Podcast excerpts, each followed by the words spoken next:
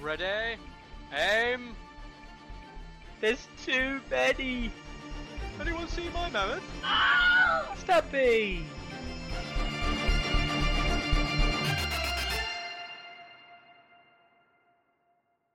Hello. We are uh, back. Well, I'm back. I'm. I've always been here, right? I'm always back.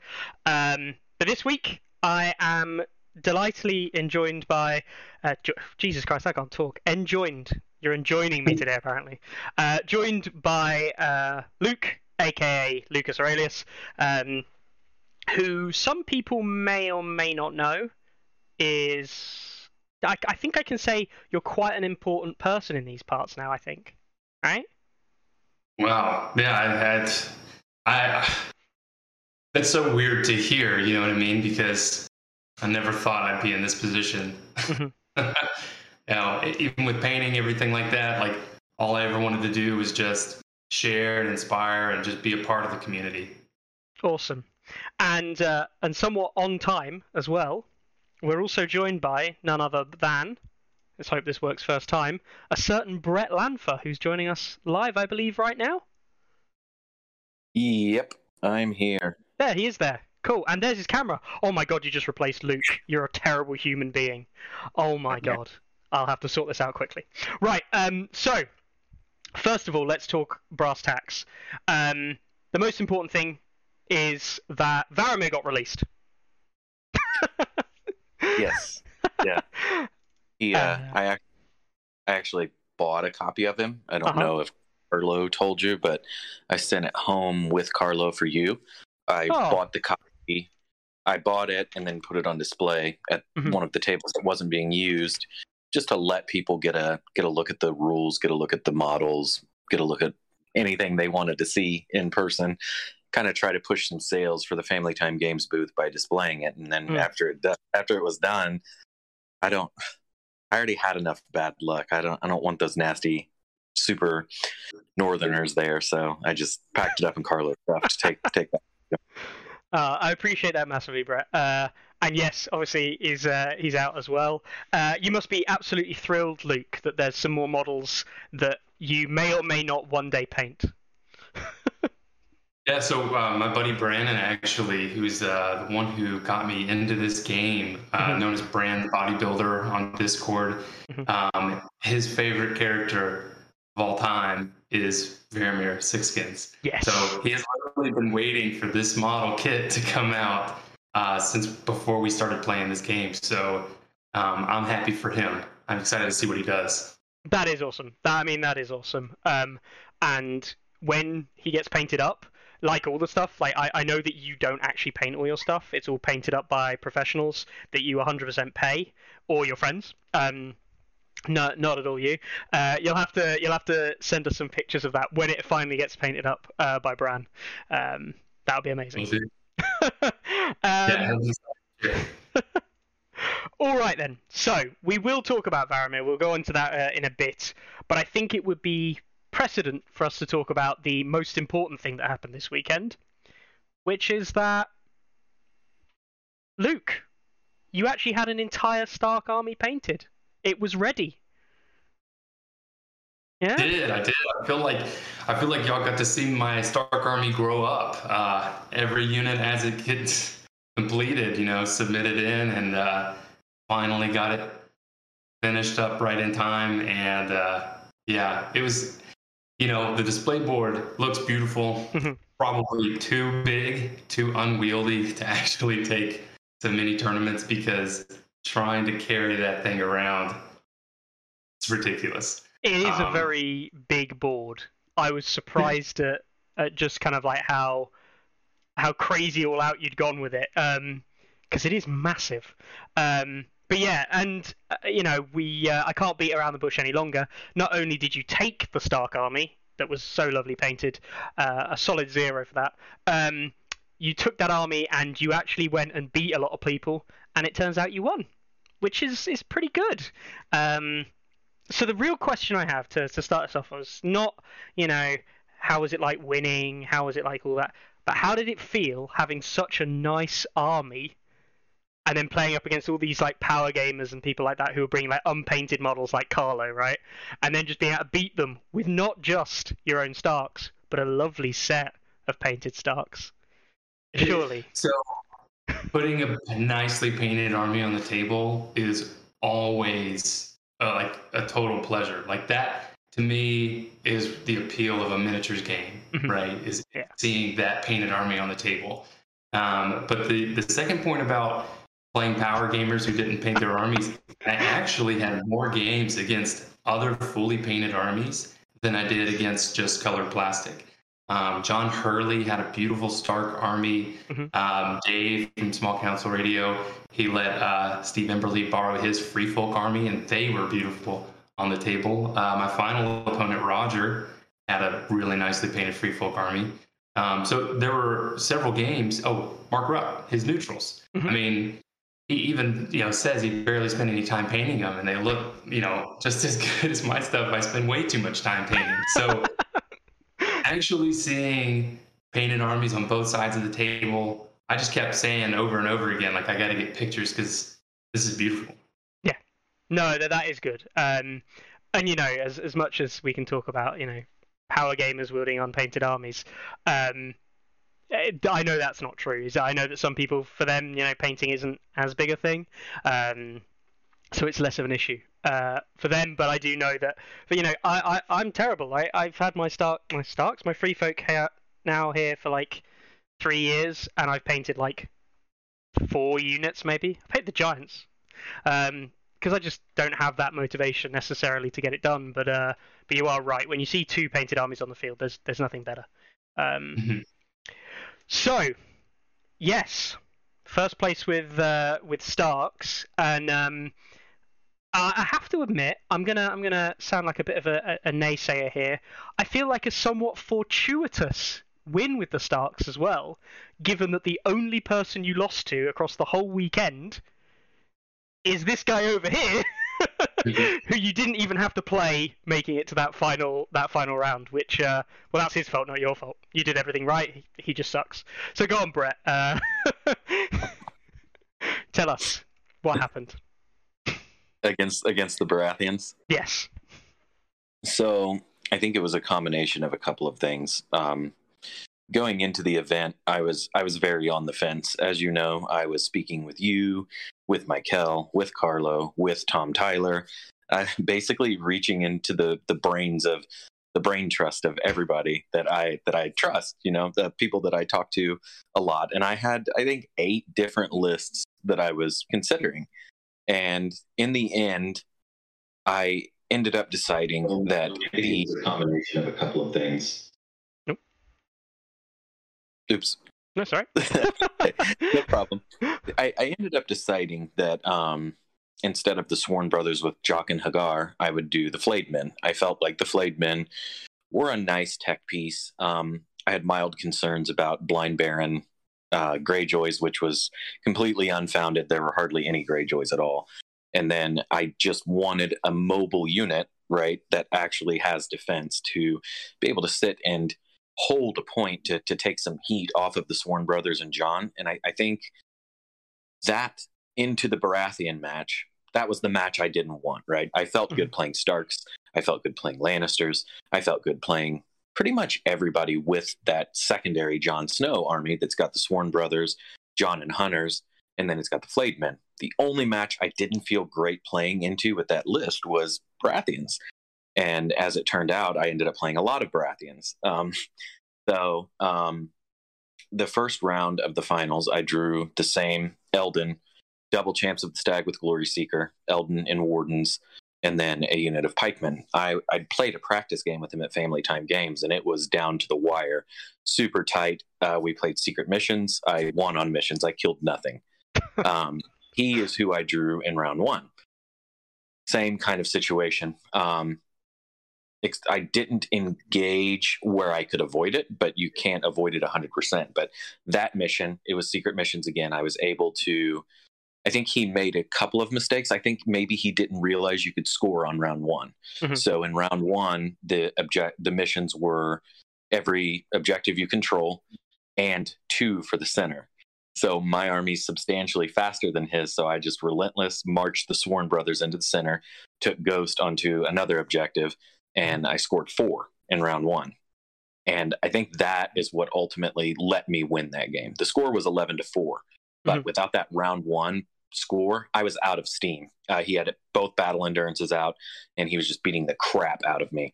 So I think I went into the next Baratheon match a little bit flustered before the game even started. Um, Mhm. This is four times I've played Baratheons with what what's my bruiser list, and I just can't shake these units. And so I went into his match seeing Stannis, the rightful heir, knowing that I was going to be token bombed the entire game, knowing that Lightbringers are a big threat, and knowing that the Queensmen are relatively untouchable. And I think going into Dance with Dragons with that mentality, I, I think for a lot of it, I psyched myself. I, I've gone over the game a few times. I'm not 100% sure what I would do differently. I think focusing on the Wardens and Lightbringer side was the right idea. But I drew into Sword in the Darkness. I was planning to flip the table, but um, flip sides of the table. But then Mhm. once I drew into swords with the flayed men, I knew I would be able to get behind. I, I felt like that initial punch into his stag champs, followed by the Sworn brothers getting engaged with, you know, I had for the watch as well. So I, my plan in round two was I was going to triple hit them with the Sworn brothers with Flayed Men engaged, all of those panic tests. He'll fail some panics.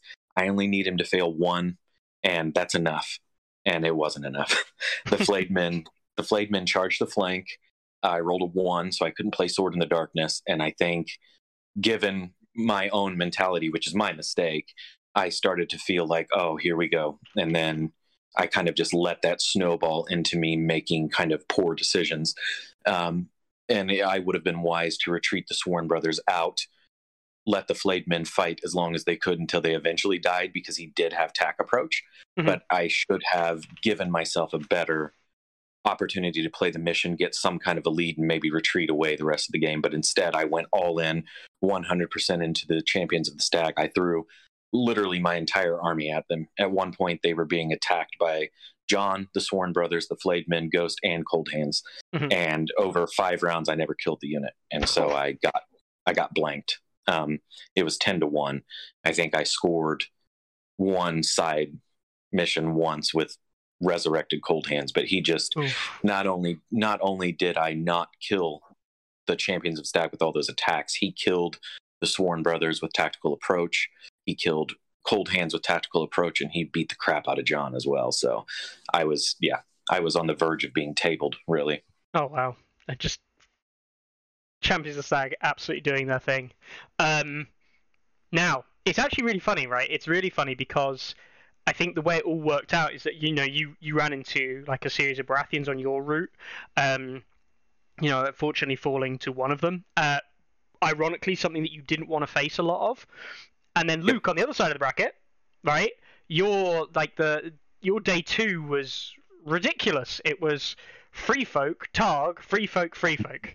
Um, you ran into basically the complete opposite of what Brett was running into.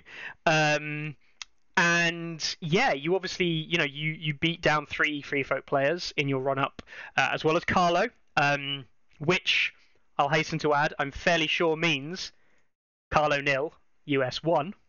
Um, that is a that is a score that we can keep now. Uh, so, so uh, yeah, Luke, go on. Tell me about your your route there. Um, a lot of free folk. There's a lot of free folk. You must be fed up with them by now.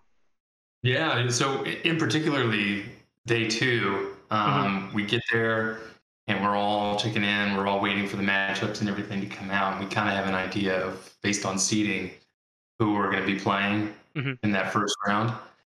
And my opponent was uh, one of the individuals who, when they initially released the uh, list of individuals who qualified, um, Steven, what's his name? Yeah, Sean, Sean. Emberley. Um, he had already left once they announced um, that they had messed up the ratings and he thought he did not make the top 16 cut. Yeah. Um, and then found out the next day on day two, hey, you know, you made the cut. They're playing in the tournament right now. So he runs over. He doesn't have his army.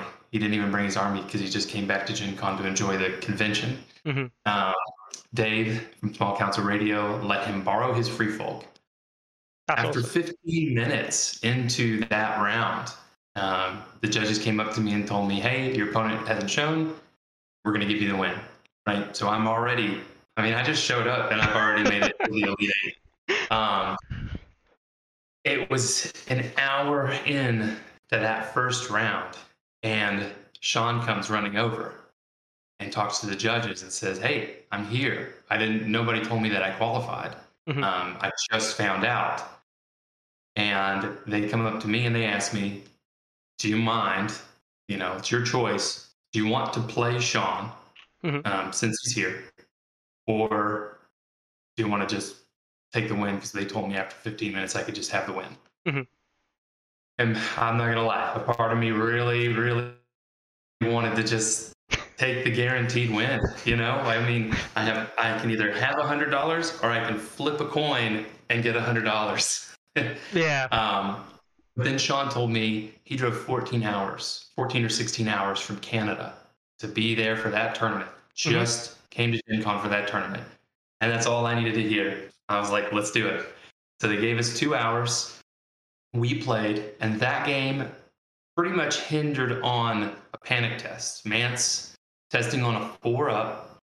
He rolls, I believe, a two and another another number, you know, two plus, Mhm. greater than two.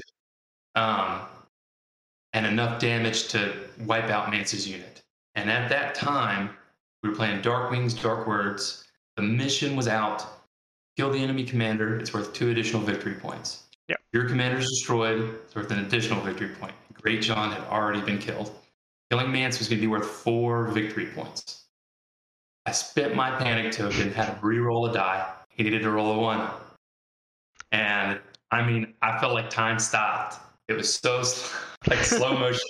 He rolls this dice, and it comes and hits the table, and it's a one.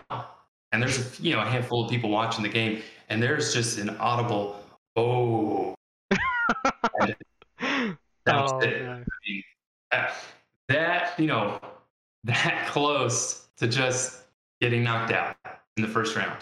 Um, Sean's a great guy, great guy to play, and uh, great sport. And I and I hope for him, he had closure. You know, knowing I got my chance, I got my shot, and you know it wasn't taken away from him. Um, and I hope he enjoyed the rest of the convention. He's a great guy. That But is yeah, uh, uh, that's savage. that, that is savagely Yeah. close. Um, yes, but you know, good guy Luke. You won it in the end, right? Uh, you Yeah. gave him that shot, and you still got the win. So yeah, go on. yeah, wouldn't have had it any other way. And then uh, of course. If- sorry if I can add something to this real quick on, because the, the, plot, the plot kind of thickens with this. Do you remember when I won Adepticon and there was some kind of talk about how I played the Mag the Mighty list in round one, and I was saying, "Hey, I nearly lost this game." And I think a lot of people were like, "No, you weren't even close to losing," but I really was. I, I played Sean. That, that's who it was, Sean Emberley Really? and similar, sim- yes, similar to Luke's situation, um, we had a crazy thing happen in our game where I sacked cold hands to kill a giant. Then he had the last of their kind card, and he killed Jon back. So I was in a spot. My ranger hunters with watch captain had a token, and he took the lead there in that moment. And it was like, if I don't kill Wun Wun uh, and run away, I'm going to lose this game. The mission that I had with my ranger hunters was precision, and I charged Wun Wun. I charged Wun Wun with nine attack dice, and I rolled four sixes and killed him. And if if if that hadn't happened, then I think he can just run away. Uh, he had his chariots alive at that point and things like this. He could have just run away with the tokens and and beaten me because that was the a version of the list where it was like Jon with Ranger Hunters, Hunters with Watch Captain, things like this, and Jon was dead. So and again, the, the hunters had the token, so he had no reason to go mess with the hunters. He could have just, I mean, I lost Ghost and Jon in one turn, so he could have just Walked away. Oh yeah, that's what it was. He charged Ghost from Last of Their Kind with Mag, killed Ghost, overran into the flank of Jon, and killed Jon. So in all, in all reality, yeah. Anyway, it's just a side note, but it's just very funny that you and I both played Sean, and it was like it was that close. So he's actually he's a pretty solid free folk player. So I just wanted to make that note. I feel um, it's odd that you mentioned Overrun there because I feel like Overrun is kind of like Luke's probably message for the day, uh, playing that Greatjon list. Um, obviously, off the back of playing Sean, you went into a match with Carlo, which is on stream. Uh, if anyone Mhm. doesn't know or didn't see it or wants to catch up on any of these games, uh, not the top table because they just kind of like did a mix of games on day two. Um, but it's top table day one and day two. It's kind of like a mix of some of the games on display. Um, but the Carlo versus Luke game was streamed, so you can go watch it if you want to on the Sunday Slaughter Twitch. Probably going up on YouTube later on. Don't know if uh, Stovetop Stephen is going to get that sorted. Shout out to him by the way for doing all that. It was amazing. Uh, so yes, you're into the Carlo game, and two things here. Number one, you're playing against Carlo, which is an instant loss to anybody. Uh, and uh, and yeah, I, I mean, I saw Greatjon go for a bit of an overrun uh, journey. so yeah, uh, talk me through this game. Yeah, so the the one thing you won't know from the stream is that because Sean and I had to play, we started an hour late. Mhm. Um, so we our timer was separate from everyone else's. Mhm. Everybody else finished their games and broke for lunch. Um, and as soon as I finished my game with Sean, which pretty much went down to time, the judges came up and asked me, "Hey, how much time do you need before you're ready to play?" Because they're already setting up for the next round. Wow. I was like, I just need like 10 minutes to eat some nuts and drink a bottle of water, and I'll be right over there. And Carlo looks over and sees me like trying to just shove, you know, these almonds into my mouth. And he's like, I'm just going to go set the table. Come over when you're ready. Um, and yeah, uh, playing Carlo, I think my last three games were uh, actually on stream. And, and shout out to Stephen, uh, Stefan. I see his messages in the chat, but I don't have any way to respond to him. What a great guy! I, like I love that man, and him streaming this whole tournament means so much to me because I didn't know this at the time. It's probably better that I didn't. Um, my wife, my family, my friends back home in Tennessee and Alabama, um, they were all following along. They were all watching, um, cheering for me from home, and I had no idea. But finding out after the fact is, I mean, that means the world to me. Um, That's that's awesome. like That that is yeah, awesome. it's awesome. Yeah. So that game against Carlo, um, the the I think the most important thing about that game was we had played before, Carlo and I, um, and had I not played him already, um, and it, and we did the Drogo versus Eddard with Cavalry matchup, um, and I came away with the win on that game. And I knew going into this playing him again, if if we ended up in a similar situation, that he would he would likely go with Grey Worm for an additional activation. So Drogo list is eight activations, Grey Worm's 9 Mhm. And I knew that that was probably the way he was going to lean. And the mission was Dance with Dragons. Mhm. So a mission where I don't want cavalry units picking up objective tokens and getting reduced to two movement. Um, so I went with my infantry list. He went with his nine activations to eight, and it was Grey Worm versus Greatjon. And if anyone wonders why he didn't play Drogo, um, I think Drogo would have been much worse in that scenario than Grey Worm would have been. Mhm. And especially since you know we had played out the Drogo matchup before, and I came out with a win in that one. Um, I I will admit I had some pretty good luck against Carlo. Um, I think the one mistake he made was not uh, recognizing the availability of the ARIA tokens. Mhm. So I think it was the end of the round. I used an ARIA token to move Greatjon's unit, which he paid respect to. He gave, you know, quite a bit of berth between his units and Greatjon, but not enough for an ARIA token to move up five, and then that guaranteed 11 inch charge from Reckless Heroism. Um, and I was able to charge in and hit Grey Worm's unit of cutthroats. Mhm. And between the hitting on threes on seven dice with rerolls, dropping a vulnerable token, maxing out the wounds on a Berserker Tactics, uh, which also drops a panic token because Greatjon's unit is Umber. Uh, it was enough to 12 wound to zero, take out Grey Worm's unit of cutthroats. And then wasn't really a plan of mine, but I'm always looking for that that option and availability. Right after Greatjon kills a unit, where where is the potential overrun? Mhm. And out of the corner of my base's arc, I catch a glimpse of Jorah, just barely. Mhm. And I think he's a five up charge away. So I believe I don't remember if I played a card to get a reroll on the charge or not, or if I just said, well, I'm going to search forth that direction anyway. Mhm. So this will just be, you know, if I fail, I fail. And I'll just be closer where I want to be.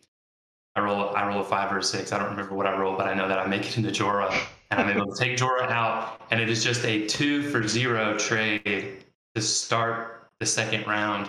Um, and I think it was just very difficult for him to recover after that because two unsullied pikemen had already picked up objectives and were at two movement each. And I've been in that situation before, and I know that's not where you want to be. No. So then everything else just collapsed.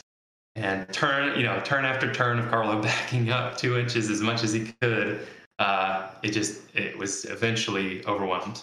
Yeah, yeah. he just uh, he kind of just got killed at the end of that game. Yeah, um, uh, he, he self-admitted. I think uh, he made one crucial mistake with an alignment, uh, allowing you to get a second charge off onto one of the pikeman unit.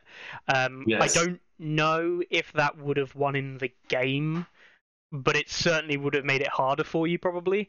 Um, Mhm. But I think the, the the momentum and and all the kind of like onus was definitely on you to win that game rather than Carlo throw it. So yeah. Um, no, that was that was a good opening, obviously, and then it, it went really well. Um, now I have to admit I was out during your game against Ilya for a, s- a small section of it, um, but I saw he took mag against you, uh, Mm. and then I came back and I saw he'd lost all of his units, and you were like on one side of the board with all the corpse piles. Um, I don't know how that happened. Uh, I'm not gonna. I'm probably gonna have to go watch it back to try and work out what the hell happened there. Um, but yeah, it just felt like you kind of killed him. Yeah, and that that is a strategy I have learned against free folk, particularly in that scenario, Feast for Crows, which is I think is a good scenario for free folk. That's Yes. that's a scenario they want to see. Um, when you've got tons of infantry units that you don't care about, they're um, oh not expendable, but what insignificant. Mhm. You can send them in, they die. You get to throw a corpse pile back in long range. You can endless horde additional units in to come sit on piles it's a great scenario for free folk and i've played it plenty of times with my buddy brandon and i've lost plenty of times to learn my lesson uh, that you don't want to give them additional corpse piles if you can avoid it. So i always try to stack one side of the board and say this is the side that i'm going to win. You can have that other one. You can have the one on the other flank. That's all yours. Um, but I, if you're going to kill something of mine i'm going to make sure it's an infantry unit. And if i kill something of yours i'm going to make sure it's not an infantry unit um, so, of course, the targets I went for were the chariot and mag. Um, those were the things I wanted to prioritize taking out 1st Mhm. And I was okay to lose Greatjon. In that situation, I would rather Greatjon go in, kill something like a chariot or mag, trade, and then throw that corpse pile back my way. And I was lucky that the series of events when my two units were killed, my she bears, um, and my no, is it my she bears? I can't remember if it was she bears with Rickon and Asha Mhm. and uh, Greatjon's unit. I had both last stands in my hand when those units were low, and I knew it's better to just let them die Mhm. and throw you know their corpse piles back, and then take something out on the way out. Um, and and that was the plan all along. And I feel like Mag and Chariots are a big reason why I chose Greatjon as a commander because obviously Berserker tactics, Lash Out, and Last Stand, Mhm. um, all tools that are very very useful against Mag and Chariots. Yeah, no, incredibly. Um, it's very interesting because uh, one of the one of the players at our local club plays a lot of Stark and plays a lot of Greatjon. He's, uh, he enjoys playing Greatjon. Um, and yeah, like obviously those those cards are very uh, very dangerous, and you've got to have a lot of respect for them. I think uh, I think a lot of people forget just about how dangerous they can be. Um, Mm. And so yeah, you've got to, you've got to do a lot more than just hey, I'm I'm going to let this unit come and kill everything because it becomes a dangerous unit to then counter or to try and kill yourself because you just end up killing yourself, especially with the likes of chariots and mag who just kind of kill themselves on them. Um, which uh, is probably a win, as you say, for the Stark player in most of those scenarios. Um, so, yeah, that happened, and then you played against Roger in the final, right? Uh, Roger in the final with his free folk, he ran a Styr list into you. Um, now, before we, we get onto the game and, and seeing that kind of played out, uh, I think Feng uh, Feng posted his lists up, uh, posted his list anyway, and explained that um, the thing that he said or what he believed the lists were is basically um, a list pairing of Styr for squishy lists and Tormund for high armor lists. Now, that is not how I build Free Folk whatsoever. Uh, completely different to the way I think about the game and the way I think about list building. But it's very interesting. And actually, if that is what Roger built them for, running them into Starks at the end of the day, I was like, well, hang on, Starks aren't particularly squishy, but they're not exactly tanky. So, like, he runs the Styr list, but I still don't actually think necessarily that that Styr list is, is very good into what you're doing because you don't kind of don't give a shit about dying. You're just you're just gonna kill everything while you go go about doing it, right? So, um, it's it's interesting. A very very interesting matchup. Um, and yeah, you just kind of walked the blenders at him, and the blenders kind of blended, and everything died. Like literally everything seemed to die. That's yeah, that's what she bears and Greatjon do, and Yeah. that and Roger played Roger played really well, except I, I think there was just one um, one time he just didn't know that the she bears hardened from the Mormont veteran. Mhm. Um, he was under the impression that Dala's hits off of the bag um, would be blocked by hardened. Oh. So there were there was a situation where I had two uh, two she bears left, and he takes Dahlia on the back, and I'm thinking in my head, well, they're dead. You know, I don't have last stand. That's that's it. Um, and I'm gonna have to just figure out a new plan for the middle. And he hits my sworn swords instead, um, who are at full health, and you know, I'm I'm fine with them taking taking a few wounds and keeping my she bears alive. Um, had he done the five hits to those she bears, I'm almost confident they would have died, and it might have actually been a pretty different game Mhm. because because he didn't take out those she bears. I think those two ladies killed like two units, like finished off some raiders with Tormund and then or, and Thenns. Uh, I don't remember it now, but I just remember they had two units engaged with in the beginning, and at the end of the round, there was nobody left. so, like two she bears, and one of them being a Mormont veteran, uh, can do a lot of work. Like Mhm. hitting on twos with Catelyn supporting them and Warcry. I mean that that is super super reliable. Yeah, definitely. Um, Mhm. yeah, get, just getting getting the opportunity to come and kick kick the shit out of some pesky armor five or armor four units. Just kind of roll the dice and go right. Let's go seven on twos. Let's uh, let's let's get those crit blows.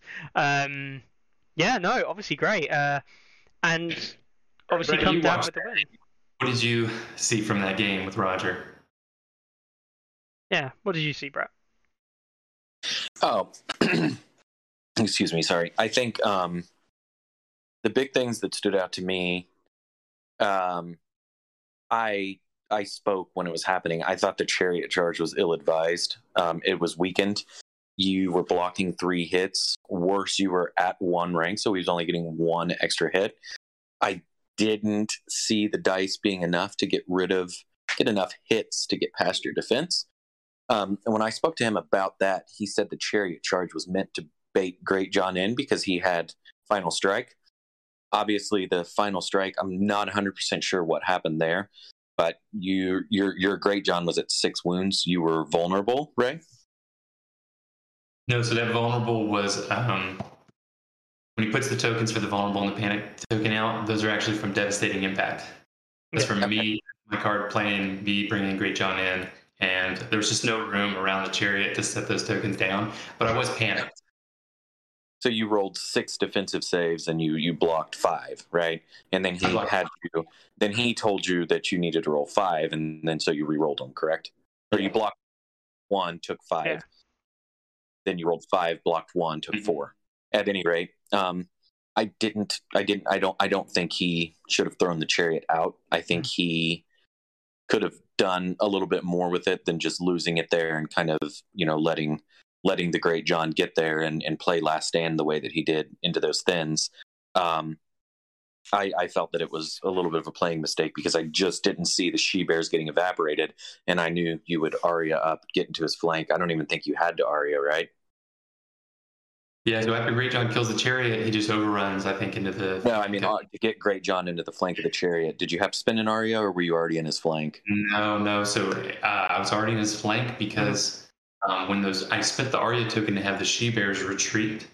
Right. When they retreated, I just pulled them back the full distance because I wanted to leave enough room for that big old chariot Right, base to come. and you baited him in. hmm So I so anyways doesn't matter. I felt I felt the chariot. I don't think it was his best play. I think he took that bait, and I don't think he had to. The other big mistake besides the Dala, um, his positioning with Styr. He could have had Styr on that objective, and in the round where he used coordination tactics to war cry, he could have he could have done hold the line as well, Mhm. and probably killed the she bears with hold the line. But Styr wasn't close enough. Styr wasn't close enough to hold the line, so it was just a matter of, you know, when he made that maneuver to stay on the token and, and get into taunt range of the Sworn Brothers, he could have just pulled Styr over a little bit more and then been able to hold the line on you. So I think you know, I, I, I don't really ever like to be critical of a game that I'm not playing because I don't know what cards he had. I don't know what Mhm. his plan was. So I try not to be critical. That's just what I saw. That would have been what I was doing. When I play Free Folk, I try to use coordination tactics for Warcry and Hold the Line simultaneously because it, it just makes the most sense. Um, when you borrow Warcry from Tormund, you're borrowing Stalwart. Then you want to give Tormund Hold the Line as well.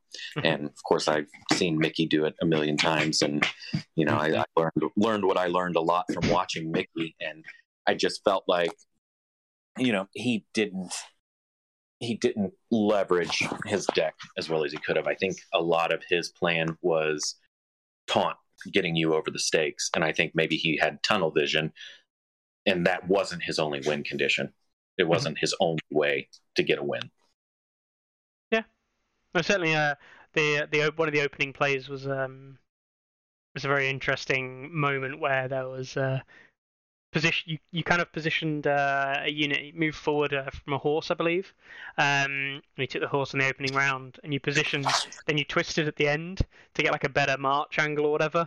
And then he just kind of marched. He, he moved the fens up at the start of round two to just be within taunt range, and it was like, huh, shit. and so you had to spend. Um, you had to spend your two inch shift to kind of shift back out of range and not have to worry about that. So that that was a whole little play over on that side. Um, but yeah, ended up being not that side at all, which which dictated the game, but instead the middle uh, and the other flank, which uh, you were able to roll up. Um, which takes us to the end point, which uh, that was the winning game, right? You won you won the event off the back of that. Uh, say defeating three star three free folk players in a row, um, and beating Carlo uh, which you know is, I, I mean, I wasn't there, right? But if there was a run to go on, it's to go and beat three meta lists out there, like super high end meta, and then to beat Carlo himself. For me, that would be my ideal run to a, a, champion win. So you got to be pretty happy. Um, Very happy, and I mean, even even the five games the day before Yep. um, against two Stark players, Mhm. two Night's Watch players. One of them was Brett, and um, Neutrals player Mark Rupp. Um, those weren't easy games, um, but I, I, I mean, I dropped my game against Brett, and I didn't just drop my game against Brett. I mean, I got spanked. Um, Like Brett put on a clinic and taught me. You know, I, I thought I knew Night's Watch, and I didn't know Night's Watch like I thought I knew Night's Watch. Um, and you know, playing all those players the day before five rounds, getting to sleep late. You know, Brett and I and a few other people went out for dinner, and you know, didn't get our food until late, and got in late, and woke up early. Um, Yeah. So after nine games, to only drop one to a player I have a ton of respect for.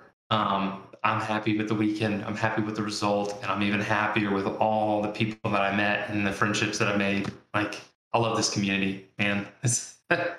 Uh, I've played a lot of games. I've been a part of a lot of communities for the last 20 years, and this is the best. This is the best one.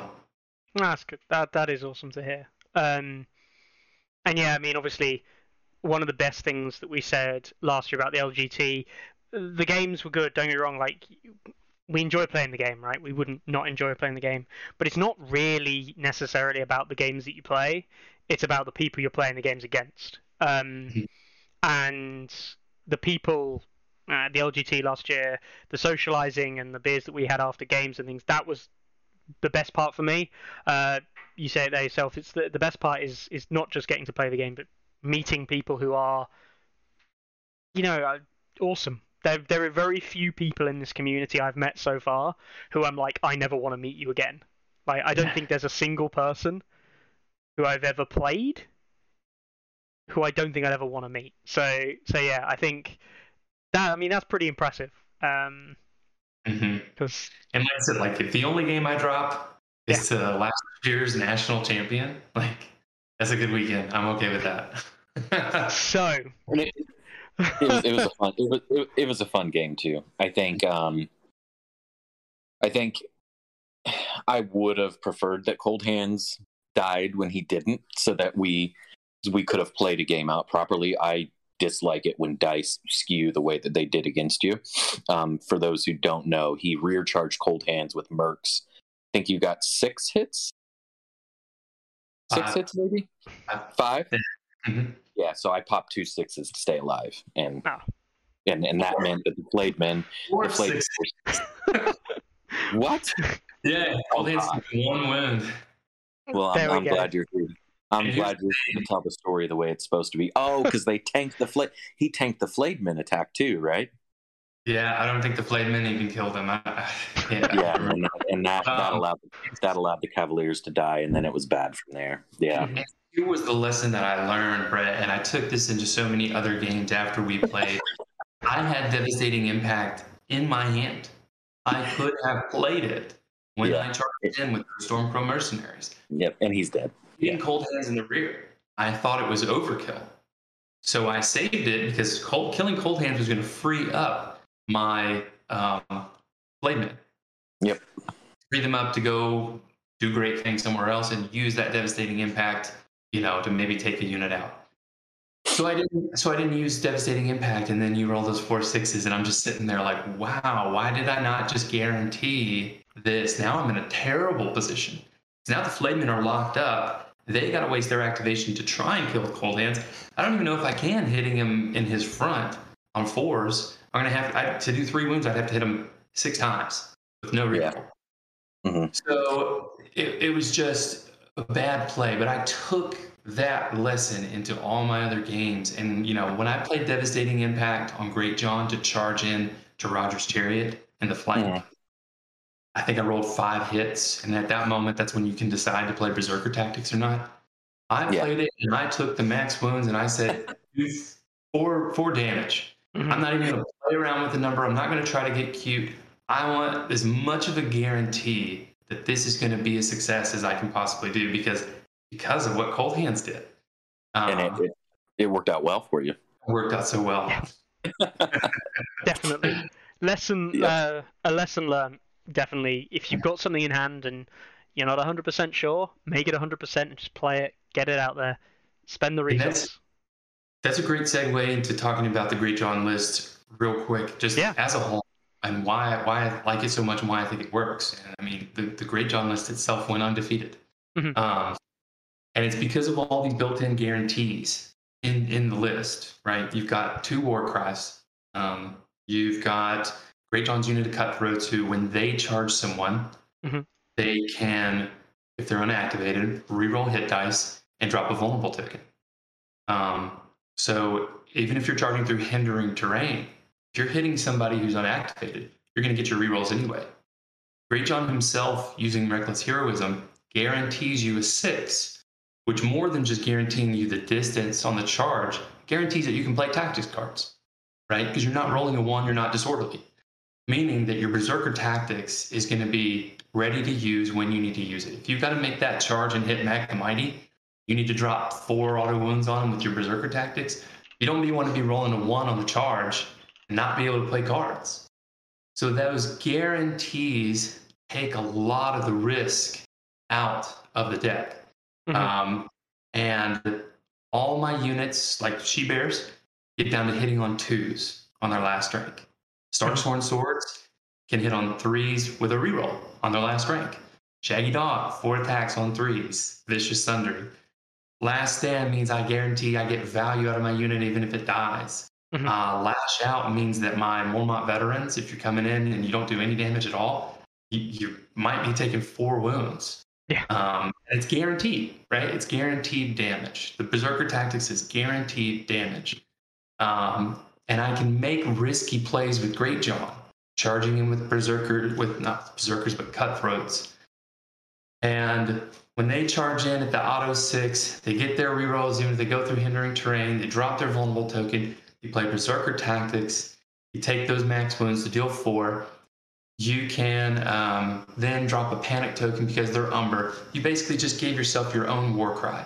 Yeah. You've got those two tokens. You've got two war cries built into the list. Um, those tokens themselves are rerolls, right? That's even more insurance that your dice are not going to be what lets you down, just your decisions, right?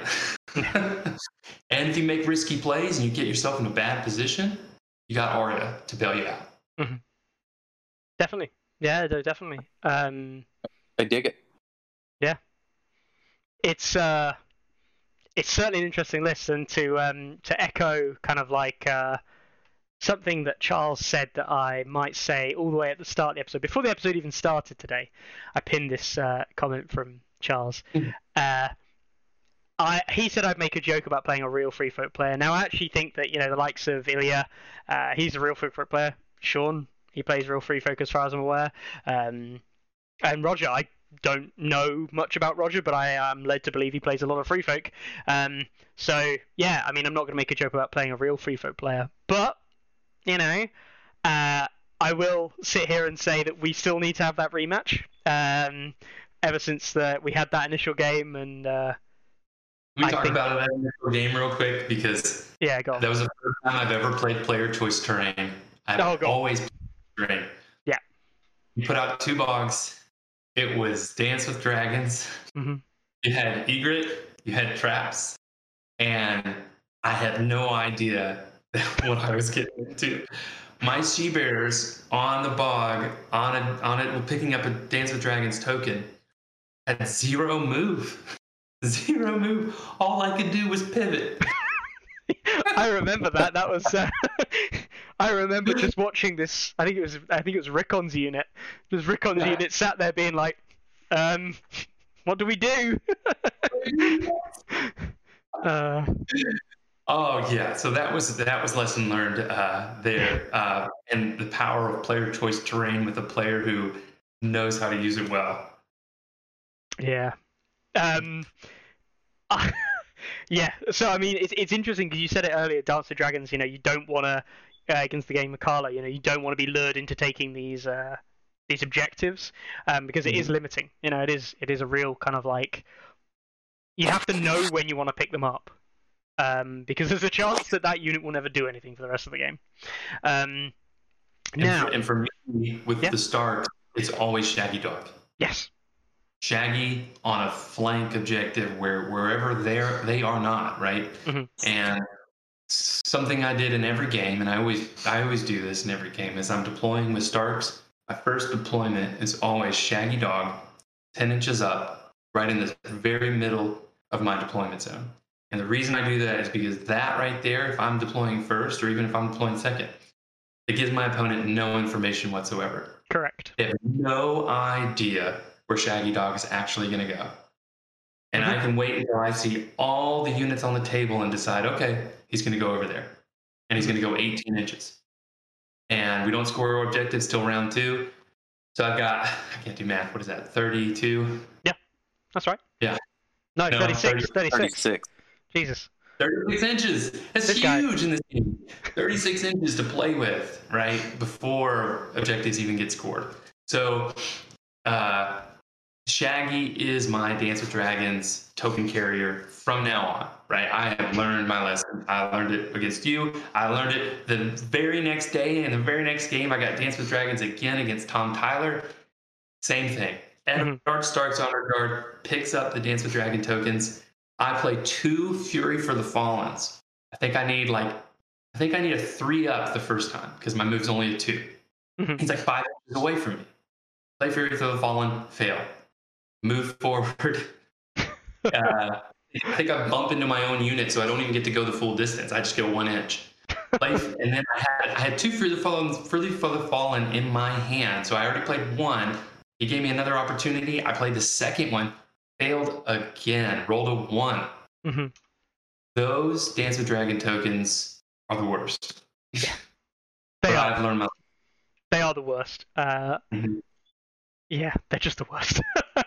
um, all right, awesome. Well, thank you very much for talking through the lists. Thank you very much for talking through your experiences. Now, we talked about the games, and I don't want to be a negative Nancy here, but we do have to tackle the organization. um, in case people weren't aware, the organization of the event uh, in the run up to the event was not great. Um, there was a lot, uh, a lack of information. Uh, a lot of people weren't really sure what was going on. Um, it wasn't up until like a couple of days before that you knew about like the COVID kind of things that you had to do with the registrations and stuff. Um, now, some of that is nothing to do with. That's that's Gen Con itself, of course. Uh, it's information there. But then the event itself, um, they decided kind of like at the last minute, by the sounds of it, to run it on TTT. Um, and uh, I am led to believe, I wasn't there, right? I was led to believe there were quite a few issues with drawing rounds. um, and I know that Brett, for example, is listed here as uh, he came fifth with four games played because they couldn't add a second buy-in for him. Um, yeah, obviously, I'm going to sit here and say, isn't stats amazing, and why don't they just use stats? but I know that uh, Rob's Rob was told by people above him that don't use it, you know, or we want you to use TTT, not stats or whatever. Um, that's not his decision. Um, but Jesus Christ, it makes you realize how useful stats is, right? Hopefully. I mean, yeah, it it some of that stuff could have been avoided um, uh, without that software, or they could have. I mean, of course, I, I of course I support stats, so um, I. But even even in that case, maybe they should have just gone to something manual, or somehow created a like a fake player, Gen Con player one, and used Gen Con player one to input matches and just to get the, the, the scores right. Because when I jumped into the fray, obviously I'd been, I took a little bit of my time that morning and did some relaxation, had my proper breakfast and and all of that stuff, and showed up like when people were getting started in round two. So I made my way around, checking on people, seeing how they were doing, talking, and I had deduced that there was only one maybe two crushing victories in round one. So I knew that going into round two, I would either get whoever got a crushing Mhm. or I would get the next highest. And they kind of enter some stuff in. And I was planning to come in on table one. Not that that necessarily matters, but then they handed me the pairings and I was on table nine against uh, a J-Bor. And, you know, I was like, all right, I guess I'm fine with this because the mentality, I, I believe still now, the mentality going into a tournament, you know, for anybody that kind of complains about their pairing, you have to go into the tournament expecting that you could play anyone at any given time. So you go into a tournament, you shouldn't necessarily complain about your pairing. Like, oh, I had to play Night's Watch and I shouldn't have because Brett was supposed to come in on top table. Like realistically, I could have fallen at any point. He would have had to play me anyway. Mhm. That said, he was fine with the match. I was fine with the match, but I just wanted to run it by them. I was like, you know, um, just for the sake of everybody else playing today, I should probably be on table one coming in with a six eight. I shouldn't be playing Greyjoys. I don't want any negative comments, you know, saying that I had some super easy path to get in, you know, or something like that. Not saying that Noel's a bad player, but you understand what I'm saying. Yeah. Um, so then they they did the, a repairing, and then that repairing ended up causing, I think, someone to play someone they'd already played. So then we had to repair again, and then was there th- was there a third Luke that day? A third mix up? Yeah, I think I don't remember. Regardless, um, A lot. Yeah. you know, say what you want to say. That's say what you want to say about anything. That's that's why I like using stats because I'm human and I make errors. Right? When I run tournaments, I like to run them through stats because I think I'm the only person that actually fucked up stats for two events and had to have Carlo fix it for me. But it should be impossible. But I think he made it after my fuck ups to where it actually is impossible to do to mess it up. I managed to mess it up. He went in and, and made sure that you could never pull a Brett and mess it up. Like stats, you just can't, unless the players themselves do input errors, you can't mess it up. And so I just believe that as a TO, especially at such a big event, it's nice. Um, and even if you run into players that are just like, yeah, I don't want to be on stats, I don't ever want to use stats, as the TO, you know, the day before or however it is, you can say, okay, if you're not going to register yourself for a stats account that you use, I've created one. Your name is Gen Con player Brian, and this is your password to get into stats. And then you say, like, yeah, you just log in, you enter your score, verify it with your opponent, and then we'll double verify this before I set the round. And it seems like there's less less room for error at that point, right? You, you've got a, a check system between the players themselves. They can see their score posted immediately and know if it's right. TO can correct it. And then finally, the TO looks at it and says one more time, Hey, is this right? And then you lock it and you go. It does all the math for you. Like, screw math. Math is hard. if you math um, is hard. Math is wrong sometimes too. Uh, five five hits on sixes should not equate to one wound, right, Luke? Hey, and I I never complain about dice. Like dice dice are what they are. Card you know, cards you draw, they are what they are. Like you play the game, like and I you know give you the credit for where it's due. You know what I mean? Like um, maybe I'll get you next time. you make it you, you make it impossible for anyone to ever say anything bad about you. I love you so much. Bye, Sam. Oh, Uh, you're right. Like, I agree with all the points that you know. Just real quick, like having players put in their own scores, see the see the confirmation screen in front of them, um, versus everybody handing in handwritten. My handwriting's terrible. Sheets of paper to a single point of failure who has to do all the manual data entry. Right. I think you just set yourself up for human error. Yeah. don't get me wrong as well like i understand from a from a perspective that not everyone wants to use tech and things like that like i really do understand that um but yeah like even a to on site you know could just use a simple laptop or their own phone you don't even need the players to enter the results if you don't need to a to can do that um Mhm. so you know it, still yes fallible human error and less checks involved but it doesn't require everyone at the site using stats actively. Um, and so yeah, it, I think it's just. Uh, I'm not going to sit here and complain and say why didn't they use it. I know full well why they didn't use it, but I think it's just one of those kind of like we saw so many errors happen in what should have Mhm. been a flagship event for the US, um, Mhm. marred by, and and this is the thing, like marred by silly errors. They're not even like crucial like oh my god the event simply isn't working it's the kind of like oh this is annoying it's just annoying it's it's not game breaking it's not going to end the day it's just annoying um Mhm. so yeah and and with that said, I, I do want to again. I don't I don't want to be like a negative Nancy. Mhm. Uh, um, why am I? Why can I not think of his name? Oh my God, Robert. Rob. Jesus, yeah rob Robert Fulkerson is like he is just so level headed and like just the coolest dude. And then there was another TO. I didn't actually catch his name. That knew the rules pretty well. He caught Luke on that pivot, which says that he knows the game pretty well because that's Aaron, not a very obvious thing. Yeah. And then um, there was, I think, uh, her name on Facebook is Marie. Um, I think her name's actually Mary, right?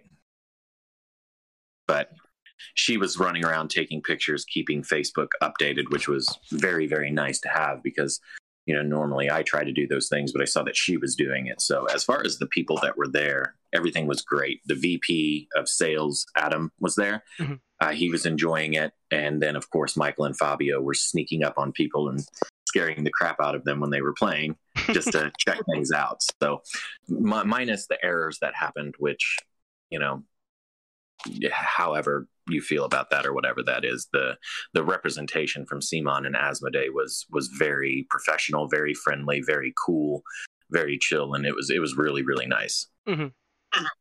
I think that's I think that the big takeaway for me really is you know when we talk about an event, I think there's there's two sides to talk about it, right? There's the the playing in the event and the players and everything like that, which can be good or bad. Now, ultimately, I think a lot of song events are pretty good, and the bigger the event, typically, the better. Not because um, big events are better, but because you've probably got more people, more people that you don't know as well, and you're getting to meet more community, and, and simply having a bigger community there is a nicer feeling. So I do think bigger events are generally better on that front.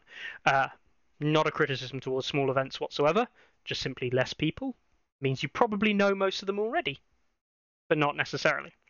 Um, but I think there's the other half, which is like the organization and the running of the event, which is down to TOs and not just TOs, but like you know pre-information, information, this, that, and the other.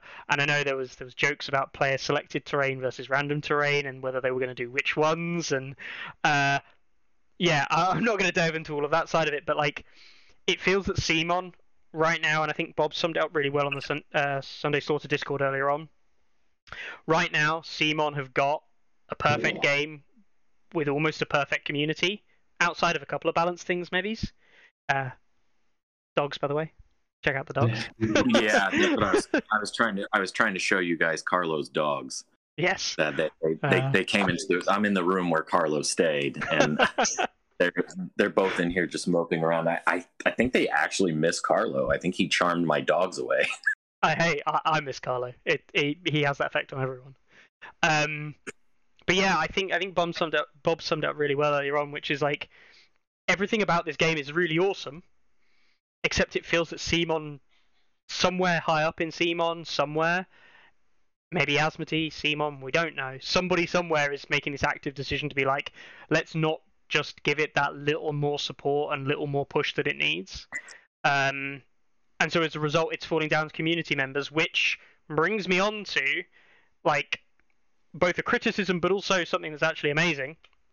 Uh, the prize fund, the prize pool this year was incredibly top weighted, uh, with I think it was a thousand dollars of store credit going to first place, Lucas, which is the positive side, right? Um, you are not buying anything for yourself. I'm led to believe. No, no, I I play Starks and I got everything I need. There you go. So go on, tell me, tell me what you're going to do with all this because I think this is actually really awesome. Yeah, so I've already I've already sent the email out, um, and I'll, I'll send you a, a copy of it. Um, I think I, I might be able to access it. I think, but yeah, Yeah, so I I just um, had the idea immediately as soon as they told told me thousand dollars in store credit. I was like, well, my wife is going to be pissed if I buy any more models that I have to paint. Um, so I sent the email out to uh, Organize Play and told them, you know, I I just want one copy of every starter box. Um, here, I'll, I'll send you the email. It's a little bit easier to read than me it's all right. trying. It's all right. I've got it here. I think. There we go. Yeah. So you've literally bought one of everything except Brath. You bought two Baratheons. Hang on. Is this se- is this secret insider knowledge? Are Baratheons OP? No, no, because they split. Because there's Renly and there's Stannis, and, I, and I'm hoping, I'm hoping we get somebody who wants to play Stannis side, someone who wants to play Renly side, and Baratheons are always popular. Yeah. Um, everybody loves loves some Staghorns. Definitely. I mean, that's awesome. I mean, the idea of just buying like a load of faction starters to not use them yourself, of course, but like to to basically, you know, uh, someone someone said it really well, like um, like a a play and take. I think was the the fir- referred to basically version. You know, you come in, you play a game, you learn the rules kind of to base level, and at the end of it, you get to take away the starter. You get to play with it. You know, that's yours. Um, you now are into the game, and like spending a thousand dollars growing the community is way, way, way better than spending a thousand pounds. I don't know, like buying some lots of Varamyrs for you to use and paint up, right? Uh, Exactly. I mean, it's as inexpensive as this game is. It's almost too much money for one person anyway, right? It, I mean, it even looks like I look at that dollar amount. That's a community amount. I mean, we could do so much good with that. What is that? Eight, nine additional players we can potentially bring in, and and the plan is we're gonna run a demo day with a brand new store that's opening up here that looks incredible, beautiful. It's High Ground Hobbies. Uh, it's gonna be here in Madison, Alabama, and we're gonna run a demo day. Have people come out, play, crack open the starter boxes. My friend John Reinhardt uh, has all the cards for all the factions, so he's gonna bring those in. We're gonna have people play with the, with their faction of choice, and after they play, if they want to buy into the game, we're gonna have them buy a Heroes box and the new 2021 card pack, Mhm. uh, and we're gonna give them the starter box for free. So this game's so inexpensive to get into anyway compared to other miniature games. And if we can just make that entry point that much easier, that much more attractive, I mean, our only goal is to have people to play. Like, if if we were the only three people in the world that played this game, it wouldn't be any fun, right? Yeah. This game's fun because we have people to play, um, and it's shown that. I think Bob said it. Whenever you show this game to somebody, anybody who touches this game loves this game. Like the core rules, core mechanics are great. The balance is great. I mean, Starks, you know, did well. Uh, who Yep. would have thought? it, I, I really truly believe you can make a lot of great things happen with anything. Mark Rupp with neutrals, holy crap, was that a crazy game? Um, fantastic player. Like we just want to get as many people in as we can, and I think this is I mean, it's just a no-brainer for me. Yeah. I, I gotta sorry, I gotta do another another shout out to Mark because this is kind of another testament to his character, which I think everybody agrees Mark's character is phenomenal. Mark was actually winning that game against Fang. Mhm. And it was kind of like borderline time to go into overtime or end the game. They had ended around, the TO came by, and the TO asked Mark if he wanted to go to another round. Mark pretty well knew going into another round he would lose. If he had chosen to end the game there, he wins by a point. Um, Mark chose to go to another round. So, uh, and again, you know, just a testament of his character. I, I really like Mark a lot, and he did. I, he didn't win this time or come to runner up, but I think everybody he played, even the ones where he lost, he gave them a hell of a game with neutrals, and he was running Daario this time. No Nice. Boltons at all. No Boltons in either list. Not even a flayed man, not a cutthroat, not a blackguard. It was all uh, hedge knights for the Daario with Stormcrows, and then it was all mummers with oh, I'm sorry, Bolton bastards girls. He does love Oh. bastards girls. He does. Sorry. He does love do them. Like his armor looks great. Yeah. Which is Super, super good guy. which is again, Love- you know, hugely important. Um, so uh, that pretty much rounds off Gen, Cos, Gen Con for us. Again, huge shout out to uh, to not just um, Stephen, but also uh, Chris for letting him use the Sunday Slaughter uh, Twitch channel because uh, bringing us streams. Um, there was nothing officially organised, but of course, Stephen, uh, Stefan being able to do that for us across the world allowed us to tune in, to watch, kind of keep online.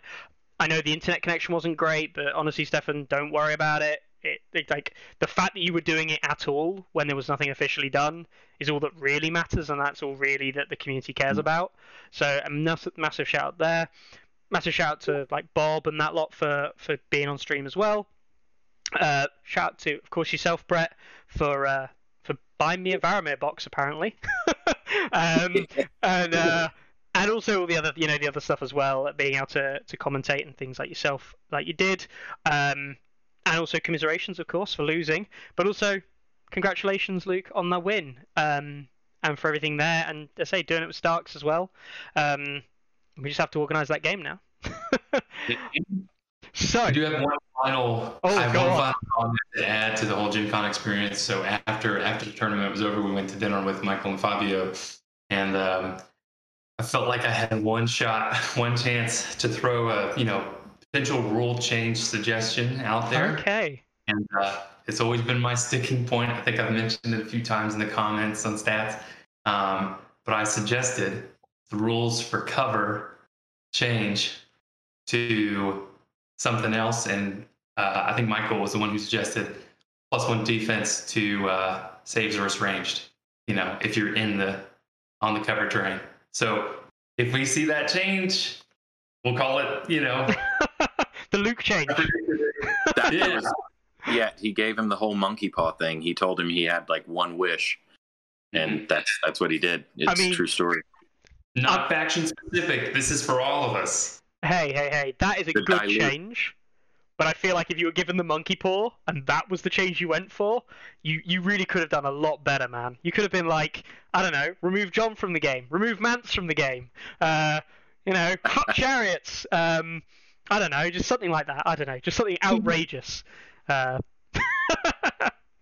uh, no, the cover, cover, cover is a good one. I actually think that's a brilliant I think the terrain rules were great. I just think it's the one keyword that doesn't do anything. it's it's it's simultaneously pointless while also being stupidly good when it works, like a giant or a dragon in a forest, or Mhm. like mag in a forest, and it's like, well, I can't shoot the fucker now, and it's like, yeah, you just can't, sh- you just can't shoot it, um, which is just kind of silly. Um, Othell can shoot him. Othell, Othell is the god of ranged attacks. where do you draw line of sight from? Nowhere. Uh, um, yeah, so I mean, uh, that's a good change. I appreciate that, Luke. Uh, the Luke Mhm. rule. Uh, We'll see. We'll yeah. see. yeah, um, let's see. Oh, and I did. I one last thing. Oh. I did get model signed. Uh, by guess who? The, is that Zed for Carlo? Oh, Z for Carlo. On the on the Carlo model. yes, winning, winning. Yes. Um, on that note, I was actually going to ask. You know, the the other piece of news is that Carlo is eventually going to be making his way back to the UK. He will be probably back next week for next week's episode. Um, out of ten, yeah, cool mini or not, Carlo out of ten. That's what you have to rate this week. You have to rate Carlo out of ten. What do you think? You want to go first, Brett? Yeah. Uh, so for anybody who doesn't know, um, Carlo got into Indianapolis Sunday. Mhm. Um, from the very beginning, he he arrived at the Greyhound, and I'm I'm not going to do my horrible British impression, but essentially saying something about the buses in America are absolute dumpster fires, and the bus stops are terrible places to be. And uh, from that point, from his experience with the buses, he got into my car. I had all three of my kids. It was a very interesting journey back to my house, like 25, 30 minutes. And then it just never let up. Uh, with all of that said, um, seriously, I, I knew that he would be like cool in person, but I, I seriously, it's a 10 out of 10. Um, my wife absolutely loved him. Uh, she poked at his accent, poked at him for his tea habits. Um, my kids all loved him. My dogs loved him. My cat tried to sit on his head while we were eating. Um, everywhere we went and everywhere I took him, he was a gentleman. He was a pleasure. Um, he charmed Michael Shinall and Fabio as well. Like just all around super great dude. Um, nothing bad to say about him. Nothing at all. He was everything. Eh, He was great the entire time. We went to family time games. He was great there. Um, everything was super fun. Uh, and some interesting comments from him. Uh, he's not from Indianapolis. He was showing me where to go. My sense of direction is terrible. So we had a good bit of fun poking at that. Uh, we broke down in my car. He helped me push my car into a parking spot and just lots of adventures. I'm sure he has a lot of stories to tell about spending time with me because I am, in fact, a like a walking calamity. That is not just it's not just when I play TTS that it's guaranteed something stupid happens. on my end, it's just everywhere. Just stupid things happen. And yeah, the whole first day at Gen Con is like a, a story of its own with the car and the breakdown twice and, and everything. So I, I can actually double double confirm that. Uh, he actually sent us a message um, in group chat that I've got, and he simply said, "After one day with Brett, I can tell you this is absolute chaos." um, yeah, just a walking calamity is definitely definitely the way to definitely the way to describe it. Uh, Yep. Luke, yourself? Yeah, so I I missed I missed Carlo on uh, Thursday. Messaged him said, "Hey, I'll, I'll see you. I'll see you there on Friday." Um, we interacted a little bit, but we were both you know busy with our games. And so. Friday night we went out. Uh, we all went out to dinner together, which is another aspect of these conventions and these events and these tournaments. You know, it like if you ever are on the fence about going, you don't feel like you're a competitive player, you don't think you know you don't have you know a shot at winning a tournament. That's not what it's about. Like it's about meeting people. It's about these relationships in this community, and like that's my favorite part. And meeting Carlo in person was was pretty funny. I did not expect him to be so blunt with people. I mean, he just he says what's on his mind, and he says probably what everybody's thinking, but he does not hold back, and I love it. I wish I could do a good Carlo accent. Um, there was a moment where Fabio said something about terrain, about how you read, you know, if you look at the rule book, it says players can bring whatever terrain they want. You know, you could cut out a big forest and bring it to a tournament if you want, if the TO allows it. And Carlos said, but what does that mean for organized play? You know?